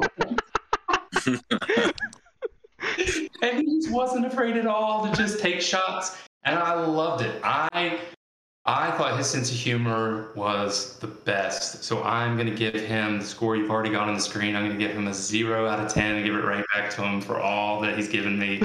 Love worth it. Absolute worth it. Um, yeah, no, obviously it's great. Um, I think, you know, this is obviously the first time uh, in this community that, you know, we've had the opportunity to kind of mix the two across. Um, no word of a lie, I am super hyped for when Chris gets to come over to the UK later this year, um, where we get to kind of like do the reverse. You had one of ours, now we'll take one of yours, um, and we'll we'll see how that goes. But uh, I'm stoked, man. I'm I'm really stoked because I think that we interact a lot online, and it's great to know that when we do it in person, that it really is just just an experience that's that's That not worth better. forgetting. Yeah, yeah, it's way better. Um, so yeah, I'm I'm stoked. I mean, it's it's got me wanting to go to somewhere in the US next year, hopefully, um, if my poor wallet can afford it. Uh, If I had a wife and three kids and a, and a demanding job at the end of uh, September, early October, I'd be at the LGT. I mean, Carlo invited me, and, and I'm, you know, was this close to just saying, yeah, sure, but I, I won't be able to make it. that sucks. That really sucks. Um, we'll have to have you there in spirit. Yeah, we'll just we'll just like load a little image of you, put you there. We'll put like Brett's face there, and then Chris, can actually be there in person and show us his guns. Um, but yeah, no, I, I'm really looking forward to it all. Um, but yeah, obviously, um, there's other stuff coming up in the US. Obviously, the likes of Vegas and starting next year. Um, are you going? Are you thinking, Luke, about heading over to Vegas to uh, go to the first big US event? I think after this, I think it will be the first big one. I think. Um, That's in gonna- 2023. yeah, right? January, I think, Possibly. possibly. And what it'll depend on is if my wife wants to go with me. And since it's Vegas, she might want to go with me. yeah. Well, then she can just watch you playing all day. It's fine, right? That's how it works. um, awesome. Uh, Brett, yourself, is is your next big outing? You thinking LVO next as well, or Um, when's when's LVO? It's in the fall, right? I think it's I think it's in January this year. Uh, the next next year. Um, it is No, on it- stats. Yeah, it, sh- it I should be able to do that. Um, Yeah. You did you you have to understand. I spent all of my like wife points. Um, at one point, we had Carlo, Zach, Craig, and Dave all staying at my house, so it was a little bit a little bit of chaos inside the house. And then um, every single day at Gen Con ran way over. So uh, I think I'm going to have to give it some time and, and paint some stuff in the house and do some house projects to build up my brownie points. But yeah, I think January is doable. I would really like to go to LVO. Um, all right, yeah, I'm not scorned or anything, but now you know I, I, it's the first U.S. event I've lost since 19. So now I have. I'm not just playing to hold whatever imaginary title. I, I have to go claim something back. I have to become relevant again, right? So the, No, you, the the pride the pride has been tarnished. Is that it? Now you've got to go and buff it up with some tournament wins. nah, nah. Fang, Fang beat me with Baratheons. Like I didn't go down to Free Folk. He beat me with what's considered, you know, not the greatest faction. So good, good on him. And then, God, I just, I know I'm kissing your ass, Luke. I'm just so happy you won. Ever, ever since that dinner when I gave you resting happy face name, you're just, Mhm. God, you're so contagious. You're so happy. I just love it. Perfect, perfect, uh, perfect representation of the community. So I, I couldn't be happier to, you know, have you walk away with the title. Thanks, man. Like, and my uh, my Discord image, I think a couple months ago, I changed it to that white smiling wolf, right? And I think that that probably just epitomizes my like who I am as a gamer, who I am as a person, like all together in one. Yeah, from what I know, it is. um, so, um, yeah, I think that that basically brings us to kind of like natural conclusion of where I wanted to go with everything there. Um, we have got Martells to talk about. We've got Varamyr to talk about. Um, there has been more Martell information out there. Um, have either of you guys had the time to look at it? Yeah, before before we move to that, can I can I check back to tourneys to do a shout out for everybody that's listening or watching later? Yes. Yeah, yeah. Go for it. Uh, we, we've got the Bob's Adopticon. It's actually already on stats if you want to pull it up. Yes, it is, isn't it? I, I honestly forgot that that was happening. It's happening. Does it start? I didn't put it. Yeah, I didn't put a real firm start date on it because I wanted to give the Gen Con players time to travel back and get over the convention hangover. Like I was, I had my super spicy Brett privilege, and some people played 13 games, and I actually ended up only playing 7 Mhm. So some people are probably more hungover than I am, and I'm hungover. So I wanted to give plenty of time to you know let people get back into the the the vibe of playing competitively again but if you haven't signed up um, everything's on there of course it's always fun to play. I want the event to be as big as possible because it is you know it's a competitive event. There's good players playing. Um, but also every the entry fee is $30 but it's all going to bob's adoption fund. So you can either pay directly to his link or you can send paypal to me. And i've been going through and sending the PayPal money to Bob's adoption fund. So overall, it's just to raise money for Bob, another great community guy that we all we all love Bob. And so this was done just to kind of put some put some help towards his adoption fund. Uh, this, some of the stories on there, but if you if you want to know any other details about it, just you know you can reach out to Bob and, and inside the link, Bob and Julie have written something that explains their situation. And the grand prize for it is going to be the uh, Roberts Warhammer that I won for U.S. Nationals last year, Mhm. and so that's a thing. I, I hope I don't have to ship it overseas, but that's a thing. So that's the prize. That's what's up. That's what's up for the winner. Um, if we get an odd number, I'll jump in and play. As promised, I'll use exactly the list that I used at Gen Con. Um, so there's no list tailoring or anything involved there. So I may play, I may not, but definitely jump in if you can uh, to support Bob. And then now we can talk about other stuff. Yeah. No, huge shout out to Bob. Um, he's a very nice guy, and uh, and what he's been through with his whole experience isn't the nicest. So um, not just that I hope that it go, not you know that I hope he gets some decent funding for it. That I hope it all goes ahead. I actually really hope it just goes well uh, when he goes through the process the next time, um, because I know that uh, what he's been through so far has been, to put it bluntly, it's been fucking terrible. Um, so yeah, I really hope that goes well. So, um, Martell's, the load of stuff was kind of shown briefly. Um, we're not going to go through the, the, the rigmarole of it now, but from what you guys have seen, what are you thinking? You thinking good? You thinking bad? You thinking ugly? You thinking I'm stoked to see them on the table. Where where are you at? I'll start. Um, Go for it. I think Areo Hotah looks incredible.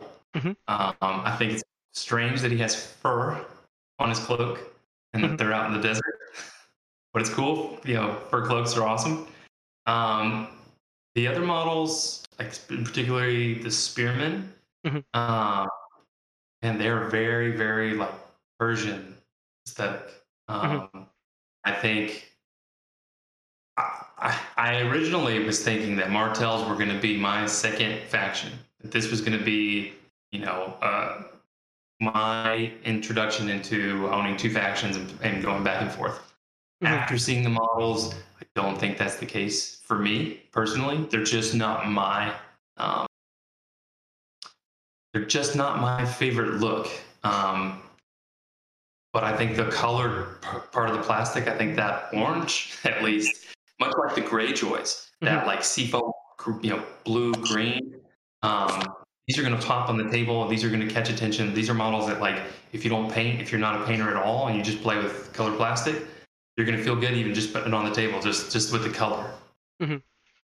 Yeah, no, uh, they're very. Um, I almost want to call them Night's Watchy aesthetic with the cloaks and things like that. Um, the the the the skirmishers look basically the same as hunters. The dervishes aren't too dissimilar to the dervishes we've already got in the game. Slightly different aesthetic, but similar kind of feel. And the the, the pikemen are very similar to what we've seen in the Shadow Spears, the Shadow Tower Spearmen. Um, so like a lot of this is exact stuff that already exists in terms of like an aesthetic. Um, but yeah, if it's not your deal, it's not your deal. You know, that's that's absolutely fine. Um, I'm pretty hyped. I'm pretty hyped. I'm probably going to get into them because I like the aesthetic, uh, and I have a lot of sand here that I may just use to pour on the bases and be like, oh look, done. Um, That's, that's great thing, right? It's it's almost like another environment that we we don't see very much. You see a lot of like snow bases. You see a lot of kind of just dirt and grass. With Greyjoys, we got to see a lot of people doing you know water, beach, sand, pipe scenes. I think what people can do with Martells is going to be really interesting too. You know, can, are you going to do the sand? Are you going to try to make some kind of water garden? Are you going to do um, some sort of like you know brick uh, flooring layout? Like, I mean, I, I just think there's a lot of different potential options for basing alone that I'm excited to see what people do. yeah, definitely. Uh, Brett, I mean, you've got to be pretty happy they're coming out, right? Because first of all, Martell's out, and second of all, uh, it's another faction you can complain about. you know um i don't know that they have much to complain about yet um Yet, there's I the key. well if i didn't complain i wouldn't be Brett i That's have true. to complain That's true. i keep i keep all of the complaining for discord though. I don't generally go on facebook and complain. Yeah. so um no i think they're interesting. They've got they've got some really cool elements. Um it looks like they're kind of testing some waters with some of the control aspects that Mhm. they said they weren't really going to deal with. Um we've seen some of them kind of creep up but it's not everywhere right it's not uni- universally available it's not 1.6 Walder Frey levels of control i like control elements being in the game because i like things to be checked to some extent. Um, so they have a card, if I'm not mistaken, that that was leaked. We're not 100% sure how accurate it is. It is though, right? But there's some card that has a condition where a unit with that card can't heal, right? Yes. Yeah, a couple of that mechanic existing. Um, Yeah, so I think they've got some pretty cool stuff going on. Looking at the units, I it's hard to look at the units, the attachments and the cards and things like that without actually playing them into a match to figure out how good or you know bad they actually function. Then you have to play them into several matchups to see how they work kind of in the meta. So it's it's hard to sit and say that they're good or bad until we see them played. Um, and then a lot of it is regional, of course. Um, and I'm not going to sit and ramble about it, but you could see people that you know build around Martels. Maybe some people won't. Um, you know, it's just hard to say. They but they look interesting. I like their aesthetic. It's uh, it's it's more of what I'm into. A lot of the reason I went into Night's Watch is the models, and yeah, you're right. They're very Night's Watch esque. So, will I pick them up or not? I don't necessarily know because I still have Lannisters to to go back to at some point. And Susie, for as as nice and cool as she is, uh, she doesn't want me to have uh, a game store inside the house again, like I did before we moved. So I have to be very choosy about what factions I have. So um, I'll play them on TTS though. I'll give it a try. Definitely. Um, cool. Yeah. No. You see, you see that there's two boxes in that glass case. Yeah. One of them was still in the little cellophane wrap. One of them, obviously, they opened to put those models out there on display. So I went and asked him. I said, "So you got two boxes over here. You only need one, right, for the display? You don't need the other. It's over there Yeah. wrapped up." And I tried so hard, tried so hard to get that box to bring it home to my friend John Reinhardt, who couldn't go to Gen Con. Um, he's been waiting for Martell's as his favorite faction. Um, wanted to take it home to him, but they are like, "No, it's not. Not until it's out for retail. We can't give it away to you." oh, that sucks. I tried. Um, we're expecting them this year, I believe. I think the, the the temporary date we've seen on them is December.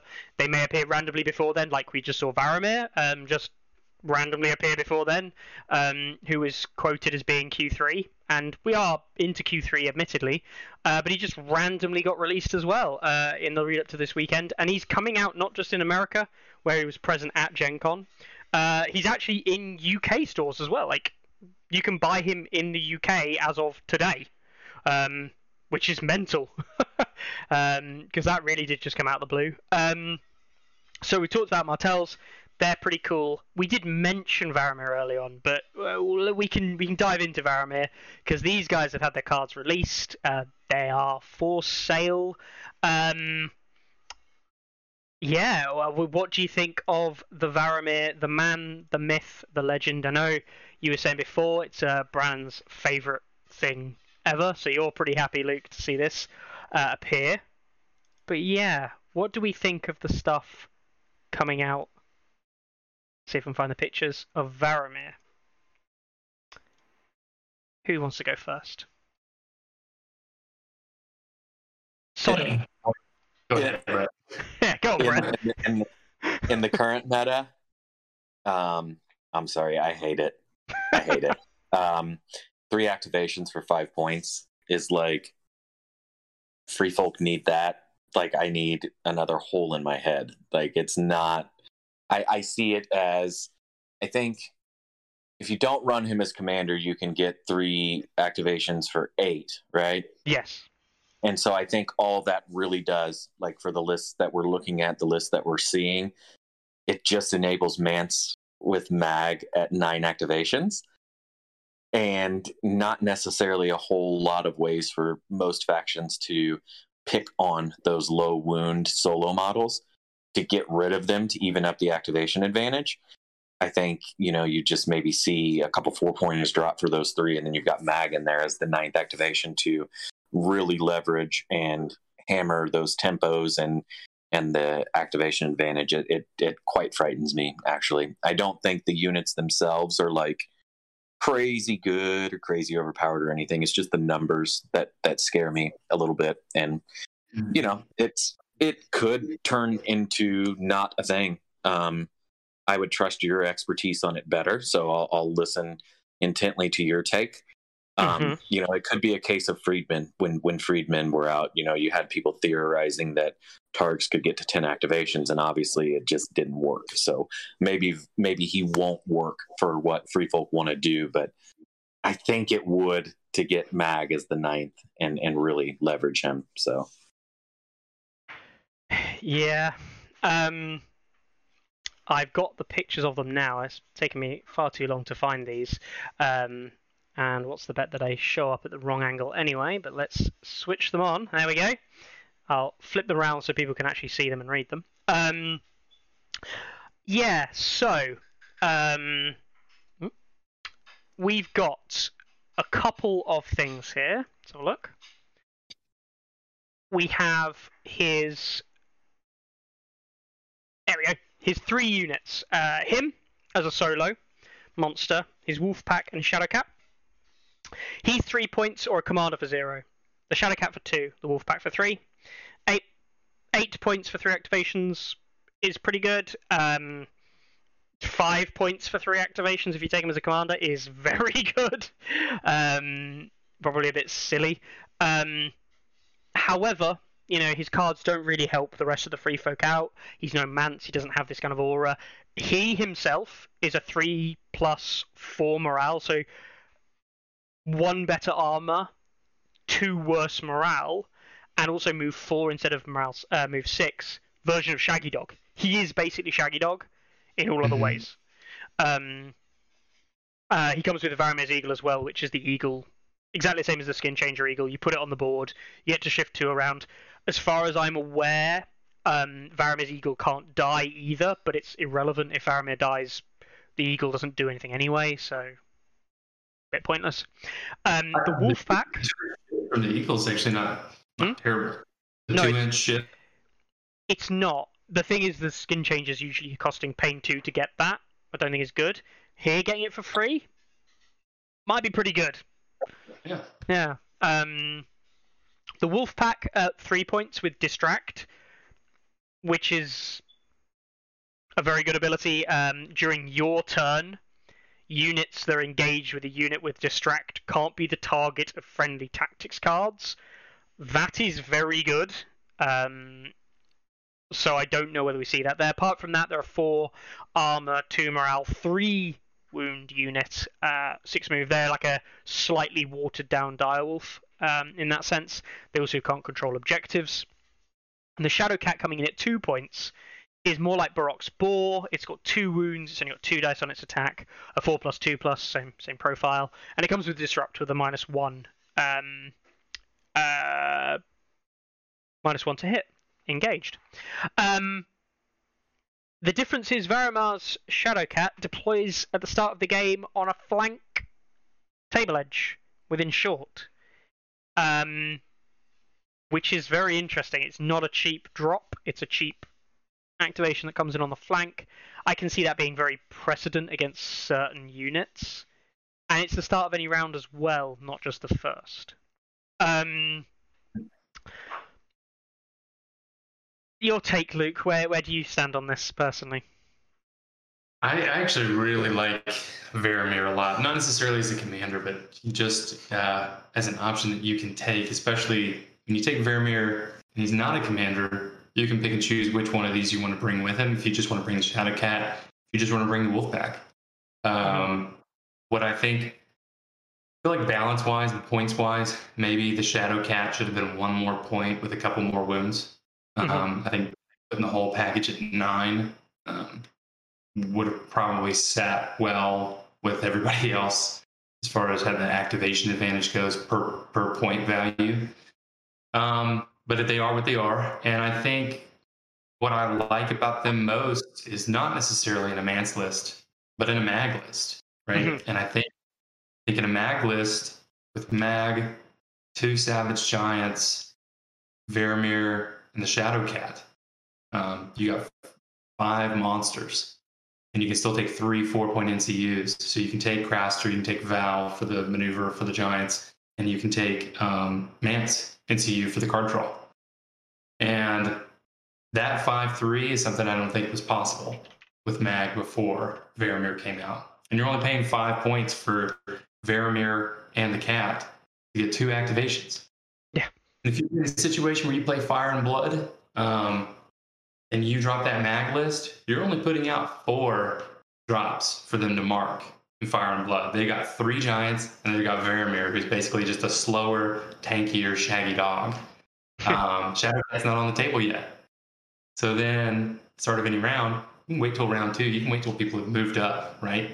You bring in that Shadow Cat. If you get into the rear of any archer unit in the game, I mean, they normally hit on fives on their melee profile, disrupt putting them at sixes. You can just have that cat be so annoying, attacking somebody's rear the whole game, and they're forced to either melee you hitting on sixes, retreat from you, and move towards your monsters. Or, I mean, I, I don't know what other option they have. I mean, unless they have some other free maneuver, some other way to get out of combat, take the maneuver zone, um, you just have this cap that's just causing problems. And Brett, Mickey, you played Warhammer Fantasy, you've played games before, you know how effective skirmishers are in somebody's rear. And this is an outflank that doesn't require uh, horse zone, right? You don't have Right. to you don't have to choose between well mag doesn't have endless horde but you know endless horde or the maneuver zone and outflanking you just get it at the start of the round whenever you want i think it's great someone said that they should change up the outflank rule to be something like this. Um, I think that would be very powerful if it was just flat outflank. Um, but you know what? I wouldn't be massively adverse to King Robb being something like this.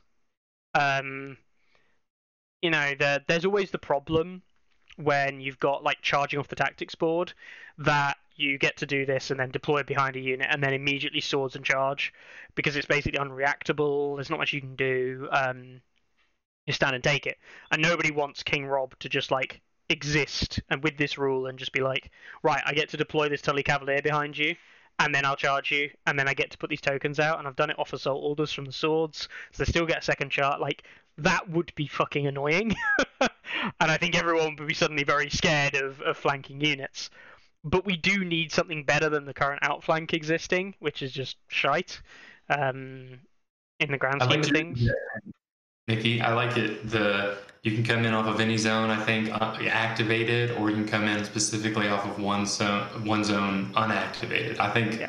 I think that would be a great fix. I think that, that that certainly is for me the the fix to to bring it round because it means that the eh, we're not going to have targ field control making outflank literally pointless.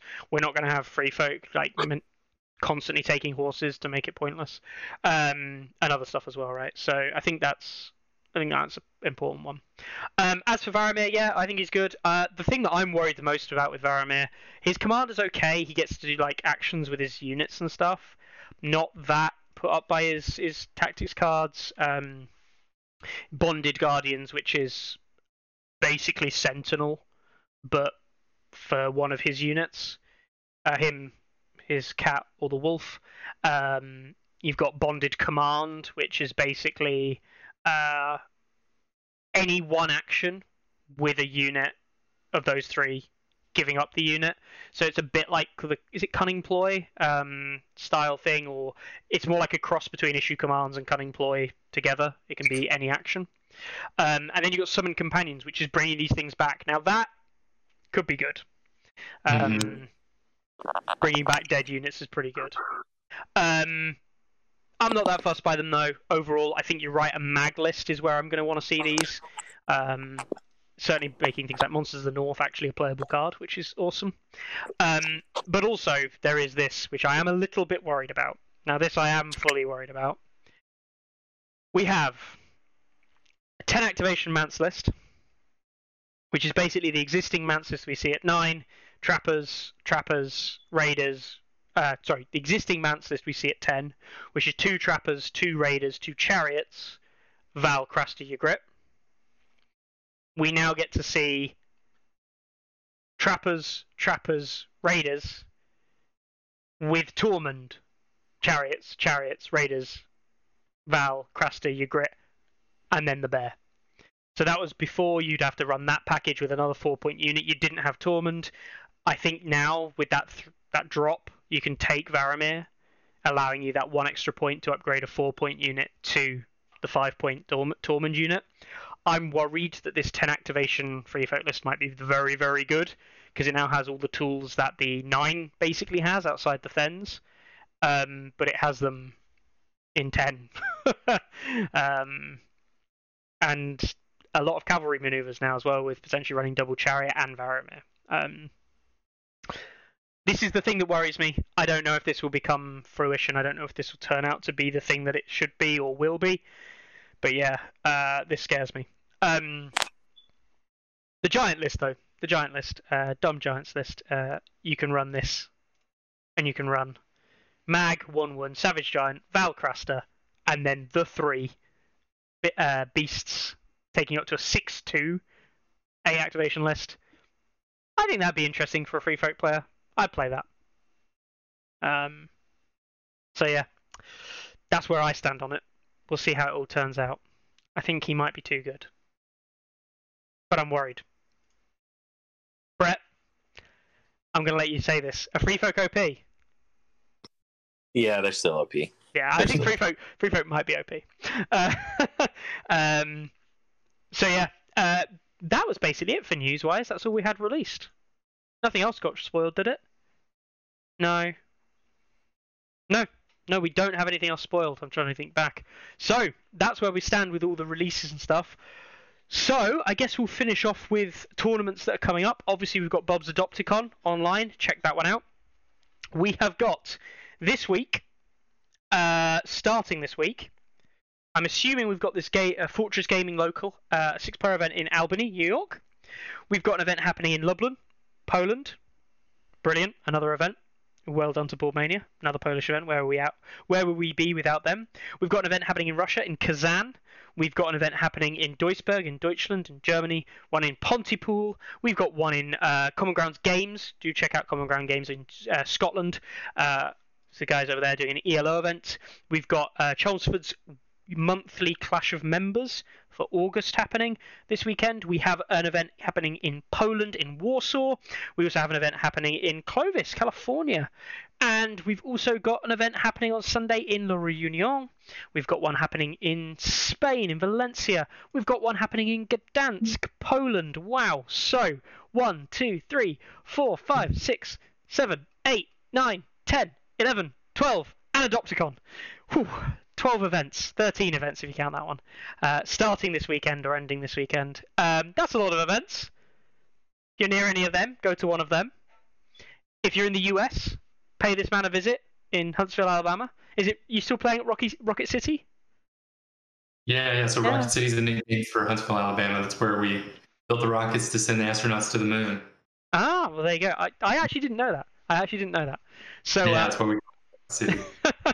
I assume you've got an event coming up soonish. I know you guys do events like relatively sporadically. Um, or Pretty commonly. we try to.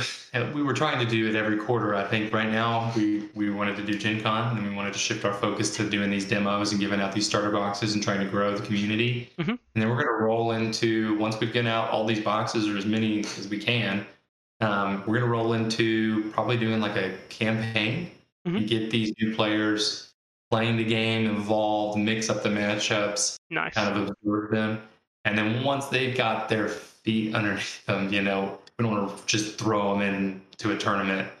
Uh, but once they're ready, we're going to probably have another event, probably in the fall or the winter time. Awesome. That that's Mhm. really cool. Uh, do keep us posted on that. Obviously, we'll give it a shout out. Um, but let us know when it crops up because I really want to know how the community growth goes as well. Anyway. Um, and yeah, just you know, we'll we'll obviously stay uh, in contact there.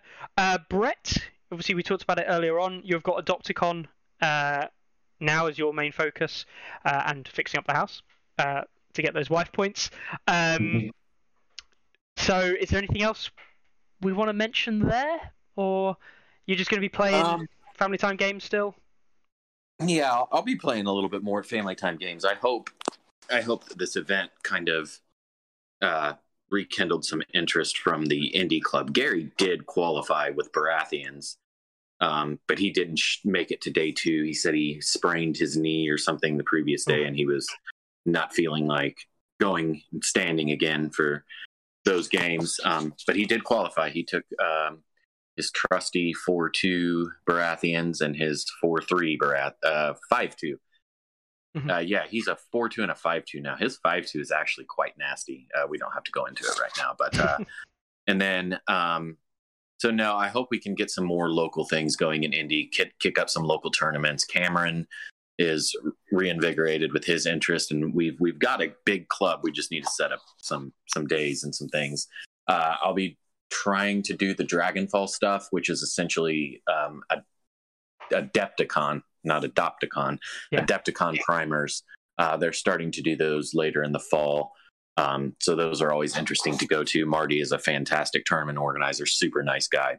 Um, and then I just want to touch on, uh, I think it's Andre, his question that he asked. Oh, yeah. Why would someone not want to create a stats account? Um, it's a difficult question. I don't have a real answer for because they won't give you a solid answer. But based on their kind of dancing around, hi uh, answers, I think I think the biggest thing becomes ego. I think I think people don't want a bookkeeping on their wins and losses. I think it can be hard for for some people to have that out there and in reality. Um, sometimes it goes back to that big fish in a small pond kind of thing.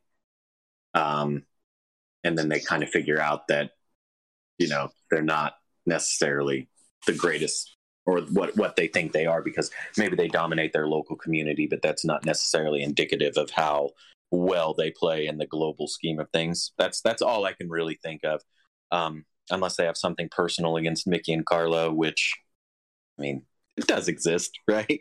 Some people don't know they don't know how to handle that direct, blunt honesty, like like what uh, Luke said, and and some things sometimes you guys aren't the nicest sometimes i'm not the nicest so it, it just depends on that with with how much you carry a grudge and, and how far you take it um, those are the only two reasons i can envision is mm-hmm. if they dislike them or if they just don't want their record to be accessible and kind of come come to terms with the fact that they're they don't win every game and whatever the case may be. It is okay, by the way, anyone watching this, if you don't like us, you just have to say that you don't like us. Then we'll send the boys round, mostly Carlo, and he'll tell you why you're wrong about liking us. I think that's how it works. Uh, no, yeah. no, maybe not. um, yeah, no, it's absolutely fine. You don't have to like us. We just ask you to use the site. Uh, I hate Carlo, and Carlo hates me. That's the secret that nobody knows. Um, but uh, yeah, well, no, I appreciate that one, Brett. Um, and yeah, uh, Luke, I uh, I can't help but notice you've got a little uh, visitor. Uh, is she yeah, one of this, this is my youngest. Her her older siblings are at school. This is Ivy. Uh-huh. Uh, you show her your shirt. What's what's on his shirt? Can you give him a howl? What's a wolf say? Like, yeah, great job. Yes. Uh, I noticed you were repping the NRG merch on the day, so I had to. I thought I had to uh, yeah. to wear it here. Um, also, my baby wolf shirt. Yes. Uh, no, fantastic. Well, um, I think that does mark the end of the show uh, at uh, nice, nice, uh, leisurely two hours. Um, and uh, yeah, just a, a, final thanks to yourself, Brett, for joining us today, and of course to yourself, uh, Luke, um, and also congratulations again, Luke, uh, on taking the win, taking that big W, taking it home for the start, boys. Um, I think everyone's been saying you're now the king in the north, which I think is probably true. Um, so, any final words from yourself before? in parentheses. Luke, King in the North. New name on, on Discord. Anything that you want to uh, finish off with, Brett? Do you want to finish off first? Uh, I'll just answer Bob's question that I just saw. Yes. Um, as far as the in-person events, the the level of competitive play, the the margins of victories, most uh, crushings were relatively rare. Actually, most games came down to the wire. A lot of games came down to a single dice roll.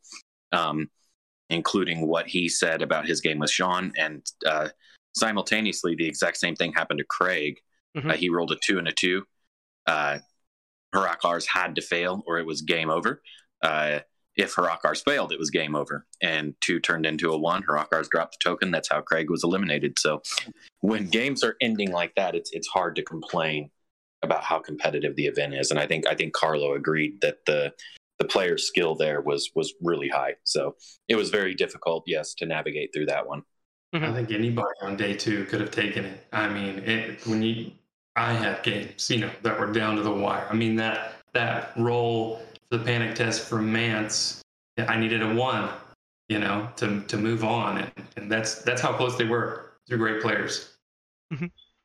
That's what we like to hear. That is what we like to hear, and it is fantastic to see it. Uh, to see it happening in the US, which I think has been, uh, without trying to sound too negative, I think it's been missing um, on the big events because you haven't had the player turnout and things like that previously. Uh, but now you only got the turnout, you got the players, you were able to do the top 16, and yeah, also I think it all came up. Uh, I think the real winner there was the US community rather than necessarily just Luke. Although obviously Luke did win. um, cool. Any final words from yourself, Luke and Ivy? For me, you want to say bye, Ivy? well, thank you very much for joining us, Luke, and thank you very much, Ivy. Uh, thank you very much, Brett, um, as well, again. And uh, thank you for everyone else joining us today. Um, I hope you had a great time. Uh, shout out to all the various different players, you know, uh, Stefan, Ilya, uh, Sean, Carlo, um, Craig, Roger, um, Feng. Um, I'm trying to think of all the various different players. Jesus Christ, who have I missed? plenty of others. Bob, I didn't think I said Bob. Um, yes. Anyway, you all know who you are. Fant- fantastic event. Thank you for, very much for attending, getting uh, getting us to see some games there, and uh, we will see you all next week with a Carlo, and uh, maybe some stuff to talk about. We'll see. Take it easy Bye, next guys. week, guys. Thanks, fellas. See you later. See ya. Ready? Aim! There's too many. Anyone see my mammoth? Ah! Stubby.